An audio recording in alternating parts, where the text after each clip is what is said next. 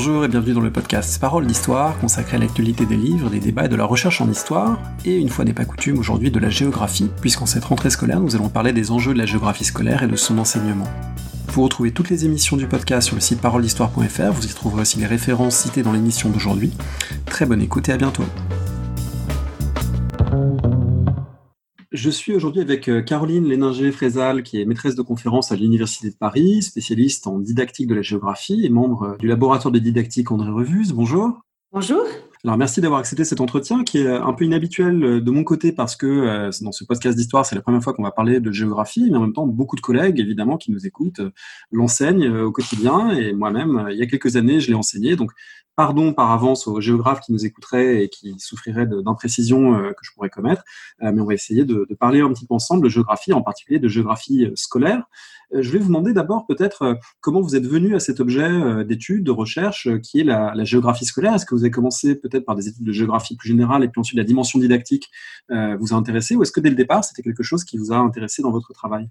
Alors, moi, j'ai toujours voulu mener des, recherches en sciences de l'éducation. Euh, mais au sortir de la, prépa, euh, j'avais découvert la géographie et j'avais très envie de poursuivre dans cette voie.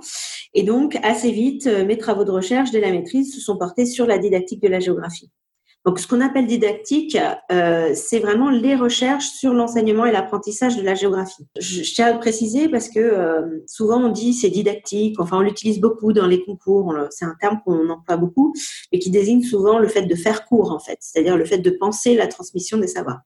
Donc euh, moi, je me suis intéressée à la recherche qui était menée sur l'enseignement et l'apprentissage de la géographie. Voilà. Et du coup, cet enseignement euh, de la géographie, euh, peut-être qu'on peut débuter par là. Il y a un paradoxe, j'y fais allusion en, commençant, euh, c'est que pour l'essentiel, ce ne sont pas des géographes qui l'enseignent dans l'enseignement secondaire en France. il y a des chiffres peut-être qu'on peut commenter. Je crois que ce sont plus de 90% de gens qui ont une formation avant tout historique qui enseignent l'histoire-géographie et donc la géographie. est-ce que ces chiffres, voilà, c'est l'ordre de grandeur qui est exact Et puis, est-ce que ça pose des problèmes du point de vue justement de l'enseignement et de la transmission de la géographie? Alors oui, les chiffres que vous donnez sont ceux du rapport du CAPES 2019 et qui confirment une tendance assez lourde, c'est-à-dire que les jeunes générations sont principalement, très principalement euh, historiennes de formation, euh, avec euh, sur les 10% restants seulement 5% de géographes de formation. Alors c'est une tendance en fait qui qui est lourde, enfin qui est ancienne, hein, c'est-à-dire que depuis longtemps les profs d'histoire-géographie sont d'abord et avant tout historiens, mais qui est plus marqué dans les jeunes générations. Ce qui pose, oui, un problème. Parce que très souvent, les enseignants, finalement, découvrent euh, la géographie au moment du CAPES, ou ils redécouvrent la géographie au moment du CAPES. C'est-à-dire que euh, finalement, à ce moment-là, ils vont vraiment avoir un enseignement de géographie à part égale de l'histoire. Ils vont faire de l'épistémologie. C'est un attendu maintenant des épreuves du concours et puis du master MEF. Euh, et du coup, ils ont très peu de recul et puis surtout euh, une formation qui est, qui est assez courte. Euh, ce qui fait qu'ils se accrochent beaucoup aux pratiques qu'ils ont connues au lycée eux-mêmes, alors que les enjeux aujourd'hui sont très différents, les contenus sont très différents aussi. Ce qui fait que euh, effectivement, euh, il y a un décalage parfois entre les intentions du curriculum, des programmes, et puis ce que les collègues mettent en place, parce que effectivement, il y a des questions de formation qui font que voilà, ils sont pas toujours armés pour pour faire face à l'enseignement de la géographie. À toujours armé, on peut sans doute aussi signaler qu'il y a euh, toute une série de, ressources qui existent, euh, officielles ou moins officielles. Je pense à un site comme euh, Géoconfluence, moi que j'utilisais beaucoup dans mes années d'enseignement au, lycée. il y a toute une série de ressources qui permettent malgré tout de, se mettre à jour. C'est un champ quand même la réflexion pédagogique est très active. Donc, est-ce qu'il y a d'autres éléments comme ça qu'on pourrait indiquer au fil de la discussion, peut-être pour voilà réarmer intellectuellement, scientifiquement les collègues qui se sentiraient un petit peu dépourvus du point de vue géographique oui, alors il y a des ouvrages hein, aussi qui sont parus sur l'enseignement de la géographie. Je pense notamment à Géographie aujourd'hui, enseigner la géographie au collège et au lycée sous la direction de Marie-Claire Robic et Muriel Rosenberg. Euh, c'est un ouvrage assez récent de 2016.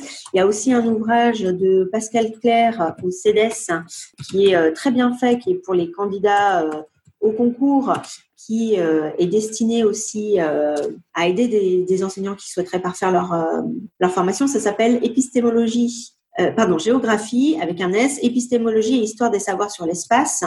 Donc c'est un ouvrage de 2012, mais il y a une réédition en cours. Et donc c'est un ouvrage aussi qui est, qui est essentiel. Après, c'est vrai qu'il y a beaucoup, beaucoup de, ressources sur Internet. Vous avez cité le site Géoconfluence. effectivement, c'est une, une mine d'or. Mais il y a un petit paradoxe dans l'enseignement de la géographie, c'est-à-dire que ce sur quoi les, enseignants aimeraient se mettre à jour n'est pas toujours référencé dans la science de référence. Euh, je pense notamment à tous les cas euh, que l'on que l'on enseigne. Alors aujourd'hui, ils ne sont plus obligatoires au lycée, euh, ils le sont encore au collège. très souvent, ces cas ne sont pas pris dans la géographie universitaire. Ce qui fait que quand les enseignants souhaitent se former, souhaitent avoir euh, des, articles de référence, des textes de référence, ou bien même trouver des documents originaux pour leur classe, eh bien c'est très difficile. Donc le site GeoConfluence fait ce travail de euh, développer euh, des articles inédits sur les cas qui sont étudiés en classe. mais quand on veut faire vraiment de la géographie, s'interroger sur les échelles et les acteurs, il y a quand même une difficulté. Est-ce qu'on peut identifier d'autres difficultés possibles, euh, notamment de cette disproportion entre, entre guillemets historiens et, géographes euh, Il y en a une à laquelle je pense spontanément, c'est le fait que euh, c'est parfois, ce sont parfois des heures de cours sacrifiées plus ou moins ouvertement dans le déroulement d'une année et d'une programmation. mais est-ce qu'il y a des, choses plus spécifiques et peut-être conceptuelles qui ont plus de mal à passer avec des enseignants moins géographes de formation? Oui.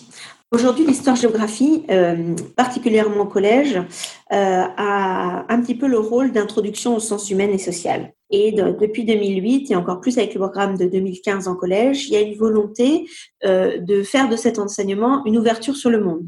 Ce qui est très positif parce que ça légitime la discipline, parce que ça permet réellement de former des citoyens en tout cas, une vraie volonté de former des citoyens qui comprennent le monde dans lequel ils vivent. Mais euh, le pendant négatif, c'est que très souvent les thèmes euh, ont une entrée qui est plus économique et sociale que spatiale. C'est-à-dire qu'en en fait, en géographie scolaire, on forme une culture générale aux élèves, mais on leur permet peu, on les outille peu pour penser l'espace. Pour se penser dans l'espace, c'est-à-dire développer des représentations spatiales qui sont capables de manipuler pour se repérer, et aussi euh, pour agir dans l'espace. Alors vous allez me dire oui, mais on forme au repère. C'est vrai, on forme au repère et euh, dans, dans, les nouveaux programmes, il y a aussi cette intention de transmettre des repères au lycée. Néanmoins, euh, connaître des repères sur une carte n'implique pas qu'on soit capable de se déplacer dans l'espace et de se construire des représentations spatiales sur des espaces que l'on arpente, par exemple, que l'on pratique. Voilà, ça c'est une capacité qu'on travaille très peu. Euh, et c'est bien dommage parce que finalement, c'est le cœur de la géographie, l'espace. Est-ce qu'il n'y a pas un enjeu euh, très contemporain qui sont tous les outils géographiques du quotidien, euh, je pense aux smartphones, aux GPS, etc., euh, qui sont utilisés, y compris ordinairement par nos élèves? Dans quelle mesure la géographie scolaire, elle peut ou elle devrait donner des outils ou des clés de compréhension de ce type d'outils? Alors, je ne sais pas si c'est le rôle de la géographie scolaire d'expliquer comment ces outils fonctionnent. En partie, oui. Mais en tout cas, on pourrait utiliser ces outils pour développer des, séances. Alors ça, ça s'est fait. Hein. Je sais qu'à l'INRP, euh, du temps de l'INRP, Sylvain Genevoix, par exemple, avait développé des pratiques de géocaching, euh, qui a des recherches euh, euh, par ailleurs à l'échelle internationale sur le géocaching. Sur, il y a beaucoup de choses qui se font également sur les systèmes d'information géographique. Mais en fait, en France, nous, on n'en est pas encore là. Alors, je sais bien qu'on a promu euh, l'usage de euh, Google Earth dans les programmes de 2008, par exemple, euh, que Géoportail offre de merveilleuses opportunités, mais ce ne sont pas des. Géoportail n'est pas un SIG. C'est une interface vers un SIG. Les élèves ne traitent jamais les données. Et il y a un enjeu à apprendre aux élèves à traiter les données. surtout aujourd'hui, on est dans une société de l'information et de la désinformation et finalement, on, leur donne plus des informations géographiques, c'est-à-dire des choses qui sont déjà prépensées, que des, euh, que des données que l'on leur demande d'analyser. Donc, je pense que ça, c'est un vrai enjeu euh, de l'enseignement de la géographie euh, à l'échelle internationale et en France notamment un enjeu, un enjeu en même temps très exigeant. Euh, en tant que non-géographe, euh, moi je me faisais souvent une réflexion en regardant des programmes, y compris euh, récemment les programmes du lycée qui mettent en place transition, recomposition, mondialisation comme trois, trois stades d'appréhension du monde. J'ai souvent trouvé que ces programmes étaient très ambitieux conceptuellement. alors est-ce que vous avez un, avis sur ce point? C'est très bien d'être ambitieux. Est-ce que ça correspond aux possibilités des élèves de, collège, de lycée? Est-ce que, et là je me fais un peu l'avocat du diable du non-géographe, est-ce que n'y a, pas un décalage parfois entre une ambition conceptuelle qui peut être très forte des programmes de géographie euh, par rapport aux possibilités, aux horaires aussi dont on dispose en classe euh, pour les aborder. Oui, vous avez raison, ces programmes sont très ambitieux et je pense que euh, le vrai fond du problème, c'est que les programmes ne distinguent pas ce qui serait de l'ordre du vocabulaire ou des, euh, notions euh, qu'il faut connaître pour vivre dans le monde et comprendre les enjeux du monde actuel et ce qui est vraiment à proprement parler des je vais donner un exemple. on parle beaucoup de, de, développement, par exemple. On parle tout un tas de termes, PMA, euh, pays émergents, euh, et il y en a d'autres, BRICS. Euh, il y, a, il y, a, tout un tas de vocabulaire comme ça qu'on introduit dans le cours, mais qui ne sont pas des concepts géographiques, qui sont des notions sociétales qui viennent de la société et qui expliquent l'ordre du monde, mais qui ne sont pas proprement, je parlais géographiques. Et des concepts vraiment géographiques, on, on ne les, on ne les traite pas de manière spécifique. Et euh, surtout, on ne réfléchit pas, enfin le programme en tout cas ne propose pas une évolution dans la conceptualisation. C'est-à-dire que quand on regarde par exemple le développement durable, qui n'est pas d'ailleurs un, un, concept géographique, euh, le développement durable en cinquième, c'est pas fondamentalement différent du développement durable en seconde. C'est-à-dire qu'on va pas plus loin dans la conceptualisation. Pour qu'il y ait conceptualisation, il faut que euh, les élèves soient en capacité d'identifier les attributs d'un concept. C'est-à-dire qu'il soit capable euh, de reconnaître que dans une configuration géographique, s'il y a ça, ça, ça, eh bien, on est dans une perspective de développement durable ou à l'inverse, on est euh, dans une perspective non durable. Bon, eh bien, ces attributs, quand on regarde les programmes, les manuels, eh bien, ils sont pas fondamentalement différents d'une classe à l'autre. Or, les élèves de cinquième, ils n'ont pas la même capacité à penser le monde que les élèves de seconde, qui sont plus mûrs, euh, voilà, qui ont déjà entendu parler d'un certain nombre de problèmes environnementaux en histoire, géographie et en, en sciences. Et donc, euh, ça, ça c'est une des difficultés, un des, un des points noirs ou plutôt angles morts de notre, de notre programme. Et en même temps, à chaque fois qu'il y a des progressions euh, notionnelles qui sont proposées ou conceptuelles, il y a un refus euh, de la corporation, euh, du corps des enseignants, notamment des associations euh, professionnelles, de cette, euh, de cette progression qui fait que je suis pas sûre que les choses évoluent dans un futur proche. Vous avez parlé de développement durable, c'est l'occasion euh, pour moi de poser une question sur euh, finalement les, les, débats qui peuvent exister autour des programmes de géographie. On a l'habitude en France de débattre beaucoup et parfois très bruyamment de programmes d'histoire parce que euh, très vite il y a des usages idéologiques qui en sont faits et on déplore euh, qu'il n'y ait plus telle ou telle chose dans les programmes, que l'histoire ne soit plus assez ou trop franco-centrée, etc. Donc on sait très bien quels sont les enjeux politiques des programmes d'histoire et ça fait même parfois la une des magazines. C'est moins le cas pour la géographie, alors que, au fond, quand on regarde, il y a aussi des enjeux politiques qui peuvent être parfois très très lourds sur euh, comment penser la mondialisation, comment penser l'intégration européenne, comment penser euh, l'écologie, le développement durable. Euh, donc, est-ce que finalement la, géographie n'a pas des dimensions politiques aussi dans la manière dont ces programmes sont formulés? Si, la géographie scolaire a une dimension politique très importante.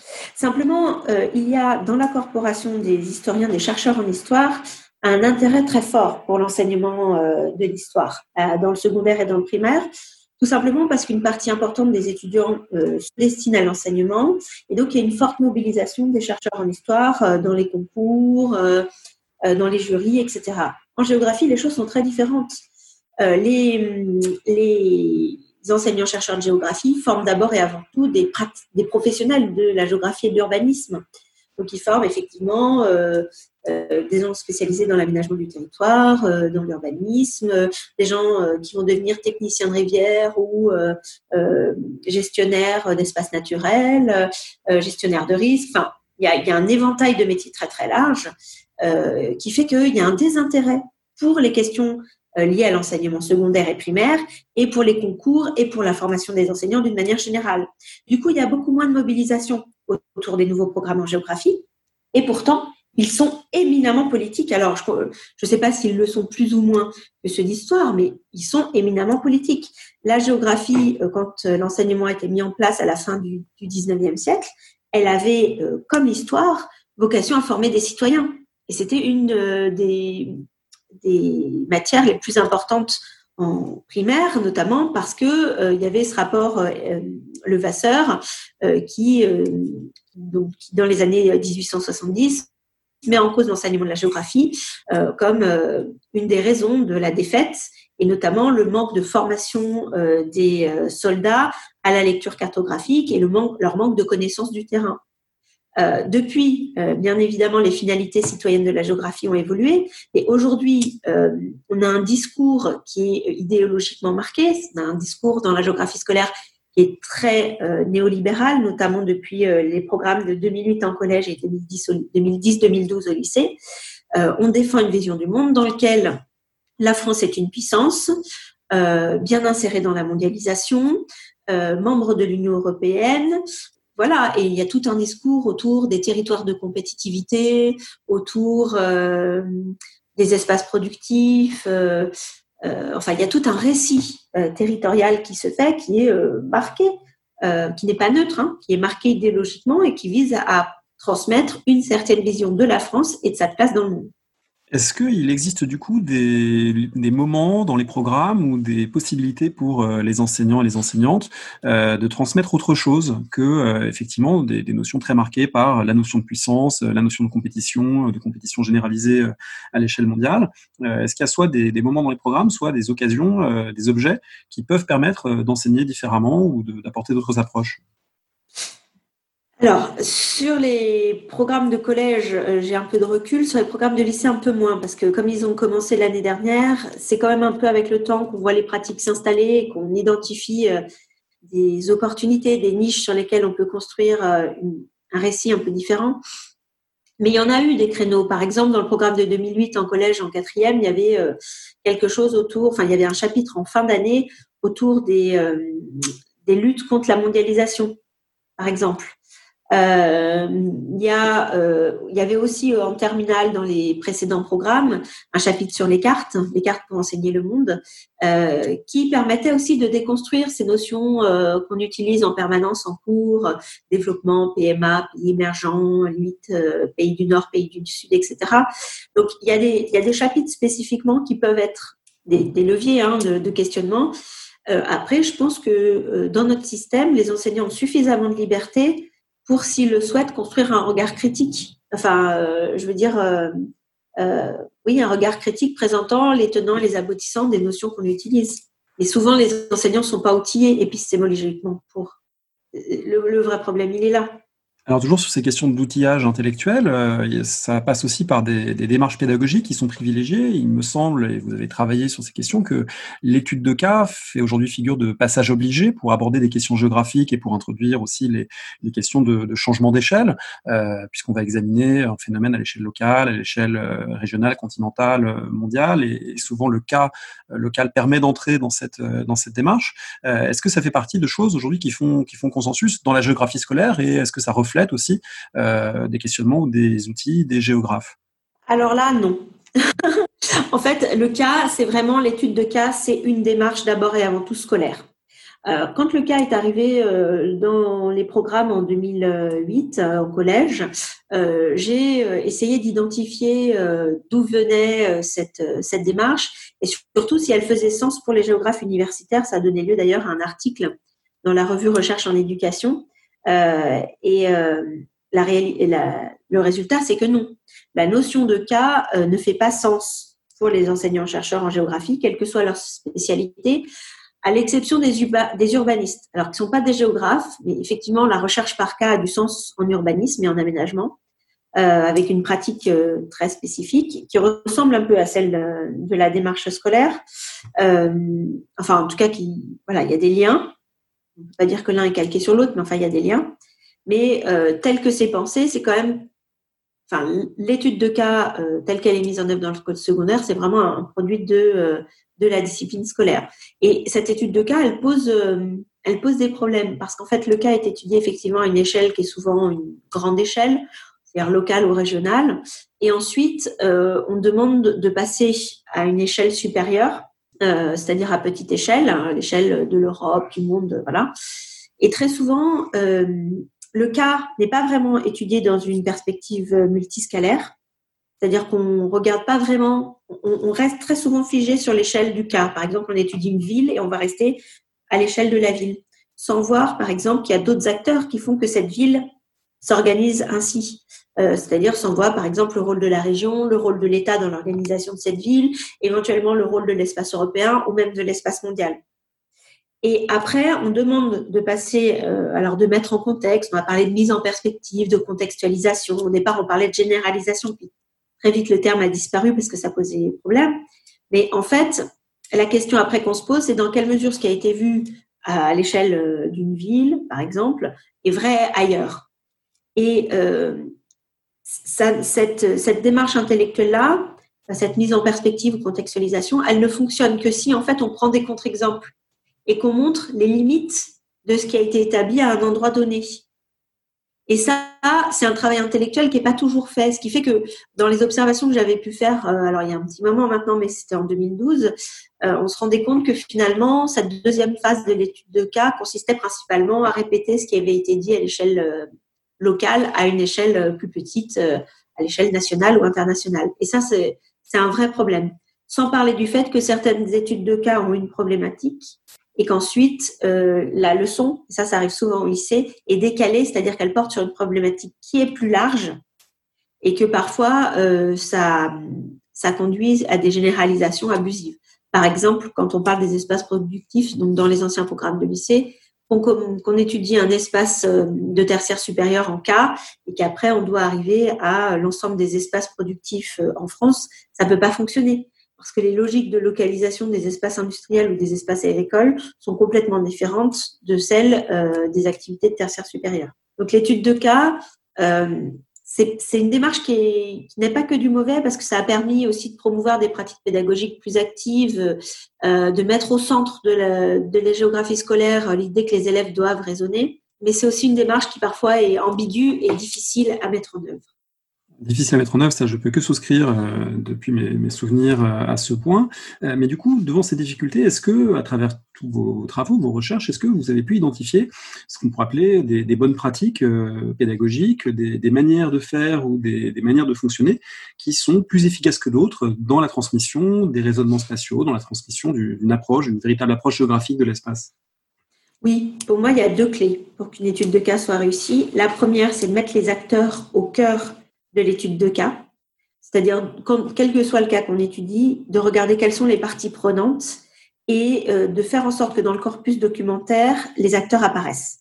Et apparaissent pas seulement comme euh, listés, ce qu'on fait beaucoup hein, en géographie scolaire, on dit, bah voilà, quand on étudie un aménagement, par exemple, on dit la région a donné tant, le département a donné tant, et finalement, on a l'impression que c'est plus réactoriel.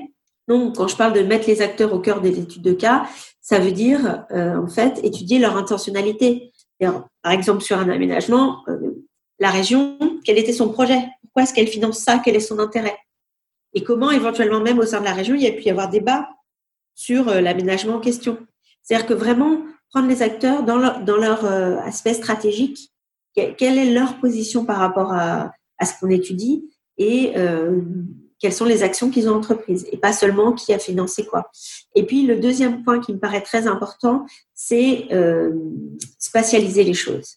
C'est-à-dire que pour qu'on soit vraiment en géographie, on a besoin d'avoir des cartes.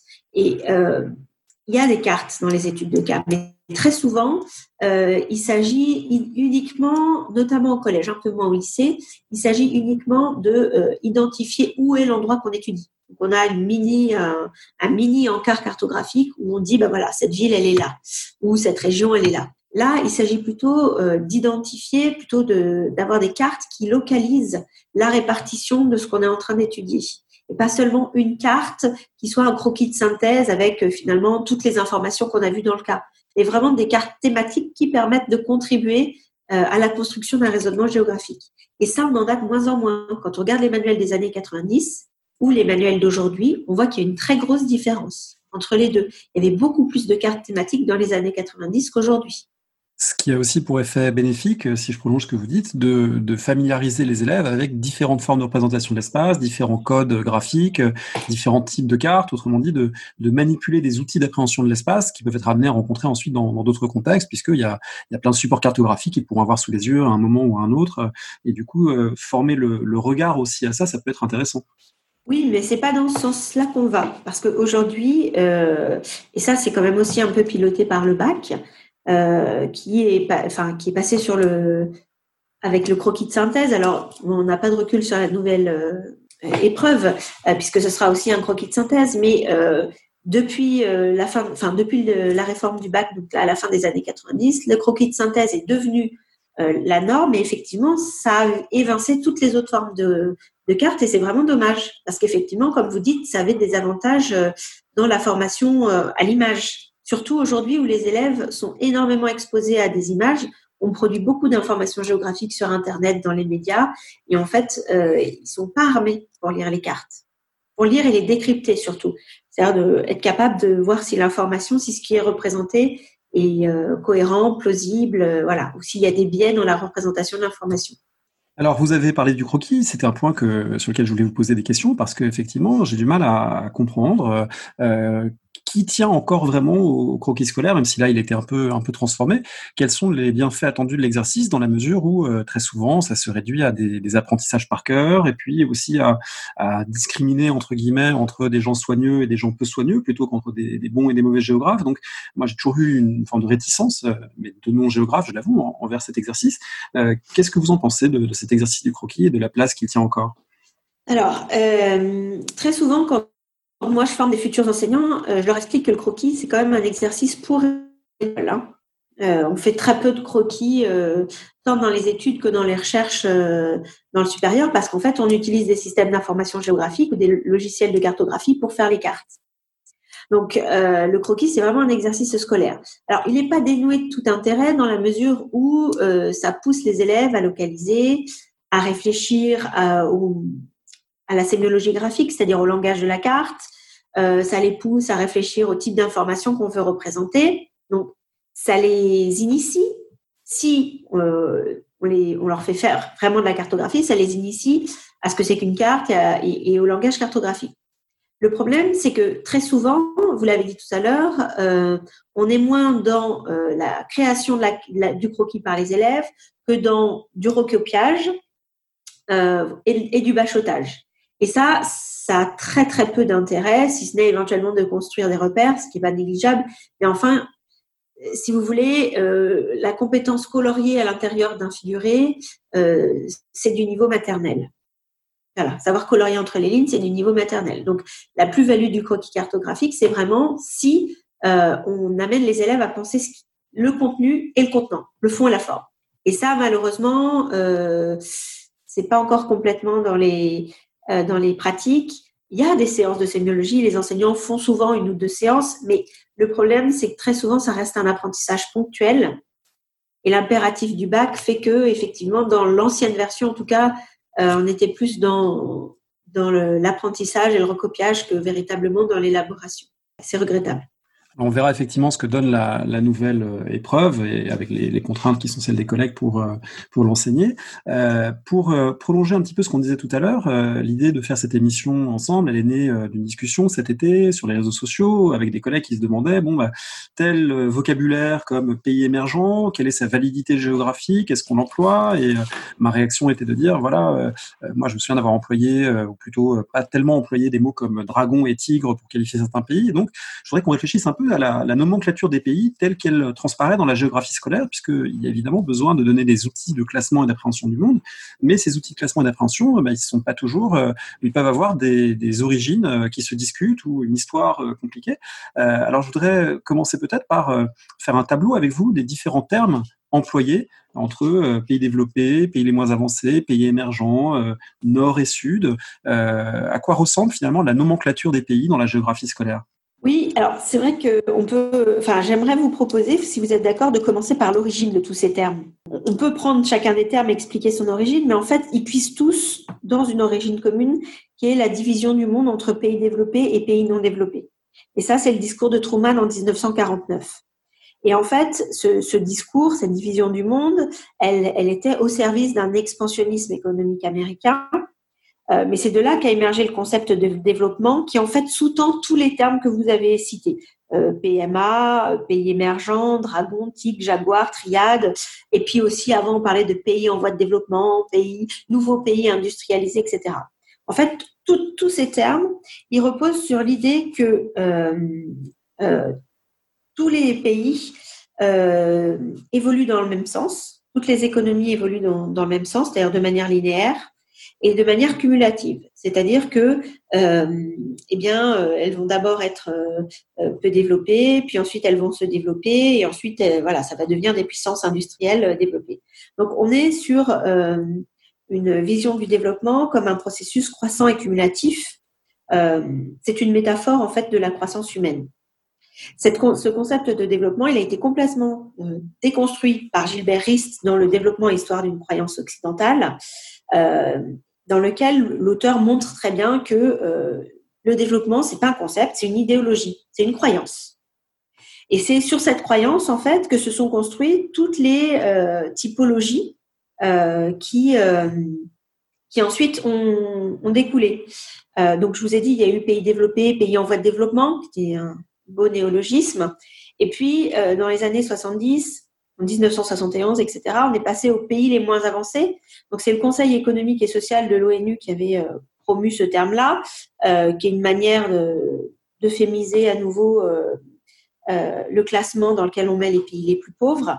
donc, ils ont considéré qu'ils étaient des PMA, des pays dans lesquels il y avait un faible niveau de vie, peu de ressources humaines, donc non pas, voilà, peu de ressources humaines au sens peu de compétences spécifiques, une certaine vulnérabilité économique avec une économie euh, euh, euh, mono-activité, et puis une population inférieure à 75 millions de personnes. Donc, ça, c'était pour remplacer le terme de pays en voie de développement. Euh, cette notion de développement, elle a semblé être objectivée à un moment avec une, mesure quantifiable qui est l'indice de développement humain, euh, qui a fait aussi son apparition euh, historiquement et qui est devenu un, outil abondamment utilisé dans les manuels géographiques, dans les documents, pour essayer justement de, classer les pays suivant, ce, suivant ce, ces critères. Oui, alors c'est vrai que l'IDH permet de donner une dimension qualitative au développement qui était souvent, euh, quand on était mesuré uniquement par le PIB, uniquement quantitatif, c'est-à-dire que le développement était très souvent réduit à la croissance économique. Mais euh, l'IDH, euh, même si on prend euh, le taux de scolarisation, euh, le taux d'analphabétisme, etc., reste quelque chose de, comment dire, même si on essaye de lui donner une dimension qualitative, ça reste quelque chose qui ne mesure pas tout un tas de facteurs qui sont sociaux. Par exemple, tout ce qui relève de l'informel. Dans les pays africains, il y a beaucoup d'échanges informels, il y a beaucoup de réseaux d'entraide, euh, il y a une richesse des échanges sociaux qui n'est pas pris en compte par l'IDH et qui est pourtant un, élément de la qualité de vie.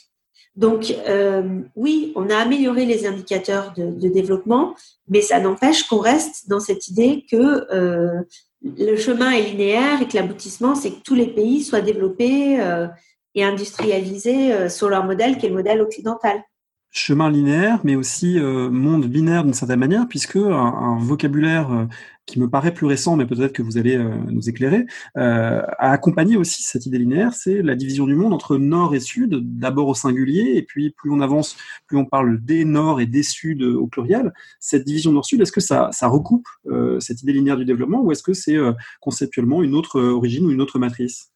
Non, non, complètement. En fait, cette division nord-sud et le développement euh, sont des, comment dire, des héritages euh, de euh, la notion de civilisation. C'est-à-dire que quand on regarde la limite nord-sud, c'est très intéressant de voir que des pays d'Amérique du Sud sont classés par les pays du Sud, alors même qu'ils ont des PIB et des IDH qui sont équivalents aux pays de l'Est de l'Europe.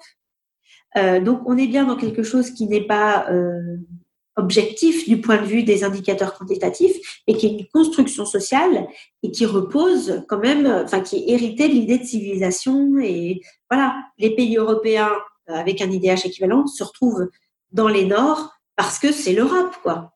La, la notion de Nord-Sud, hein, elle commence à émerger dans les années 80-90 dans la géographie scolaire, mais avant, on était dans une géographie beaucoup plus régionale euh, dans laquelle euh, on parlait pas du Nord et du Sud, mais on parlait euh, euh, de, de l'Afrique tropicale. On avait, enfin voilà, on avait une autre une autre manière d'aborder, mais qui sur le fond contenait cette idée d'inégalité et de, de division du monde.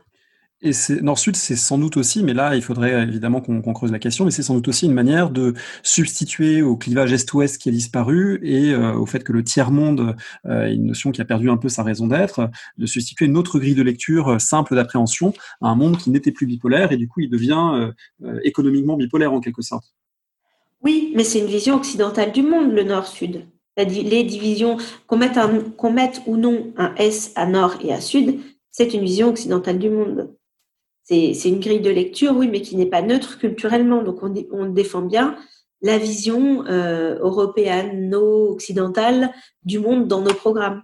Alors cette vision, elle a été un peu complexifiée récemment par euh, euh, l'utilisation de nouveaux termes qui, pour certains, sont venus, sauf erreur, du monde de la finance comme pays émergent, et puis également du monde la, politique internationale euh, comme euh, les BRICS. Alors euh, ça, c'est un peu plus récent. Qu'est-ce qu'on peut dire de ces termes qui sont apparus, qui sont venus compléter ceux reposant sur la notion de développement et de nord et de sud? Hum, alors, le terme de pays émergent, il découle de l'idée de marché émergent, hein, qui désigne, donc c'est des agences de notation internationales hein, qui ont formé ce concept, avec cette idée que ce sont des pays dans lesquels on peut investir de manière relativement sûre qui implique un régime politique stable. Ça peut être une dictature, hein, c'est pas un problème, mais à condition que euh, il euh, n'y ait pas un risque de soulèvement populaire euh, à court ou moyen terme, euh, une certaine classe moyenne qui peut consommer, qui peut consommer, pardon, et qui peut euh, travailler dans l'administration notamment, une population assez nombreuse qui va consommer, mais qui a déjà fini sa transition démographique, et puis aussi cette idée d'écart de richesse. Donc au départ, la notion de pays émergent découle de la notion de marché émergent et c'est vraiment une, un concept, enfin une notion économique. Après, on a introduit ça euh, dans euh, les notions de, dans les programmes de géographie scolaire, notamment en quatrième, et ça a posé euh, des difficultés parce que l'émergence, ce n'est pas spatial. À part l'idée qu'il y a des, des, des, écarts de richesse, la notion de pays émergent ne, comprend pas au départ une, enfin, une dimension spatiale. Alors après, quand on réfléchit, effectivement, l'émergence implique des discontinuités socio-spatiales, elle implique la métropolisation, parce que c'est un pays qui envoie enfin, qui, qui s'enrichit et qui développe son activité économique. Mais en fait, tout ça, c'est pas tellement creusé sur le plan théorique. Et du coup, ça a mis les, les enseignants au départ un peu en difficulté à savoir comment euh, on étudie l'émergence dans une étude de cas. Concrètement, spatialement, ça se traduit comment Qu'est-ce qu'on doit montrer alors, le terme de BRICS, en fait, c'est juste une, euh, une déclinaison de la notion d'émergence. Ça désigne finalement des pays grands émergents. Euh, c'est-à-dire cette idée que ce sont des marchés qui sont vraiment en pleine explosion. Donc, BRICS, c'est Brésil, Russie, Inde, Chine et on a rajouté l'Afrique du Sud. mais on est uniquement dans une perspective économique. Et cette idée de, de BRICS, là aussi, elle, elle, peut être interrogée de manière critique parce que quand on regarde la Chine, la Chine ne se considère pas comme un pays émergent. La Chine se considère comme une grande puissance mondiale. Et quand on regarde euh, la place que la Chine a aujourd'hui, tant sur la place euh, internationale, euh, la diplomatie internationale, que dans les échanges économiques, on peut se questionner sur la pertinence de le classer dans les dans la dimension euh, pays émergents et aussi euh, des implications en termes de, de, rapport à la Chine. Je veux dire, traiter la Chine de pays émergent, pour les Chinois, c'est une insulte. Donc c'est bien euh, lié à notre vision du monde où la Chine reste encore un pays qui ne constitue pas un rival réellement solide. Dernière question peut-être sur ces, problèmes de nomenclature. Euh, est-ce qu'il ne serait pas temps de se débarrasser une fois pour toutes euh, de l'animalisation euh, des pays, des surnoms animaliers du type dragon, tigre, jaguar, lion, etc., etc., qui est pédagogiquement peut-être utile pour mémoriser un certain nombre de pays, mais qui me semble malgré tout poser un certain nombre de, problèmes lorsqu'on regroupe ainsi des pays d'après un, animal supposé local ou supposé de la mythologie locale? Euh, oui, alors c'est des termes qu'on a beaucoup, beaucoup utilisés, euh, notamment au lycée dans les années 90-2000, euh, mais qu'on utilise quand même moins aujourd'hui. On le retrouve parfois, mais il n'y a plus comme il y avait. on étudiait le Japon et puis après on étudiait la diffusion du modèle en Asie du Sud-Est. Ça se fait moins ça. À proprement parler. Mais c'est, on retrouve quand même parfois au détour d'un manuel ce type de vocabulaire, la dragon, tigre, jaguar. Euh, oui, je pense que euh, c'est des métaphores qui sont euh, aussi culturellement chargées. Hein. Effectivement, quand on parle de, quand on parlait des dragons, c'était pour montrer qu'on était dans des pays dont on n'attendait pas l'émergence en fait. Hein. donc c'est un peu paternaliste comme discours d'utiliser les termes de dragon, tigre ou jaguar. Alors, une des caractéristiques euh, à la fois du, monde contemporain et de la géographie scolaire, c'est euh, euh, que finalement, ces nomenclatures de pays, elles ont effectivement un peu perdu de l'importance au cours des années 2010, disons, par rapport à d'autres formes d'appréhension du monde, en particulier tout ce qui est lié aux métropoles, aux villes mondiales, à la métropolisation. Alors là aussi, ville mondiale, c'est un vocabulaire relativement récent, en tout cas dans la géographie scolaire, mais qui, tend à, s'imposer. Est-ce que ça, c'est une tendance de fond aussi que l'on peut observer? Ah oui, oui, tout à fait. C'est euh, l'usage de ce vocabulaire qui effectivement marque un renouvellement dans le, vocabulaire de la géographie scolaire, marque un tournant néolibéral très important des programmes. Euh, et euh, oui, ça va vers une vision néolibérale de l'espace et du rapport des espaces entre eux. Et au-delà de ça, même des rapports sociaux. c'est assez euh, c'est assez intéressant, hein. c'est très significatif qu'aujourd'hui on ait mis euh, ville mondiale, métropolisation au cœur de, des programmes, alors même que le concept de métropolisation, il n'est pas si simple à comprendre. Euh, autrefois, on parlait seulement de métropole. Mais parler de métropolisation, c'est comprendre notamment euh, l'expansion spatiale de la ville, mais aussi leur polarisation accrue à différents niveaux d'échelle, régionale, nationale, internationale. Euh, et comprendre que la métropolisation concerne aussi des villes petites et moyennes, c'est complexe, en fait. Et donc, si on a introduit ces termes, c'est bien pour défendre l'idée que les espaces français se sont insérés dans des réseaux euh, nationaux, euh, européens et internationaux et qui sont bien placés, qui sont compétitifs. Donc, voilà, on parle plus tellement de puissance de la France, mais il y a un discours sur la puissance qui est latent et qui est encore là et qui montre, enfin, qui tend à montrer que la France est encore en course, quoi. Est-ce qu'il euh, y a des choses dont on peut s'inspirer ou qui vous paraissent intéressantes dans l'enseignement de la géographie euh, dans d'autres pays euh, par rapport à, ces différents modèles qu'on a décrits pour le cas français? Est-ce qu'il y a des alternatives qui seraient transposables ou qui seraient intéressantes à regarder dans ce qui se fait ailleurs? Oui, je pense qu'on a supprimé la géographie physique de la géographie scolaire et que c'est une erreur. Si ça laisse effectivement les enseignants plus sereins euh, parce qu'ils ont plus enseigné ce qu'ils n'avaient pas appris à l'université, euh, ça génère quand même des, des manques euh, dans le raisonnement. On ne peut pas parler de développement durable si on ne parle pas d'environnement. On ne peut pas parler d'environnement si on ne sait pas ce que c'est qu'un climat, si on ne sait pas ce que c'est qu'un sol, etc. Donc, euh, effectivement, il y a dans un certain nombre euh, d'autres programmes scolaires, je pense en Allemagne, en Italie, euh, au Québec même, de la géographie physique et je pense qu'il faudrait réintroduire dans une certaine mesure de la géographie environnementale et un peu de géographie physique. Ça, c'est évident. Alors, on a donné déjà beaucoup de, titres et beaucoup de, clés d'analyse possibles pour les collègues qui voudraient euh, prolonger, ou les non-collègues d'ailleurs, qui s'intéressent à ces, enjeux. Est-ce que pour terminer, vous auriez euh, un ou plusieurs conseils de lecture euh, qui permettraient d'aller plus loin dans nos discussions? Bah, J'ai donné déjà deux ouvrages qui me paraissent vraiment intéressants. Hein, de Pascal Claire et de Micheline Romégou et Muriel Rosenberg. Je pourrais peut-être vous proposer un autre ouvrage de Pascal Claire euh, sur euh, la culture scolaire qui permet de prendre un peu de recul sur euh, la discipline scolaire et son histoire. Alors, c'est tiré des recherches qu'il avait initiées dans sa thèse. Donc, c'est un ouvrage de 2002, ça s'appelle La culture scolaire en géographie. Ça a été publié euh, collection Espace et Territoire au PUR, presse universitaire de Rennes.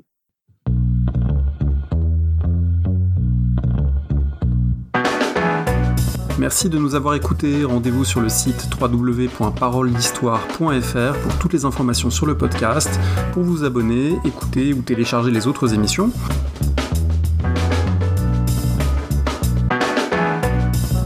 La discussion se poursuit aussi en ligne, notamment sur Twitter. Vous pouvez poser des questions at paroledist et à bientôt pour un prochain épisode.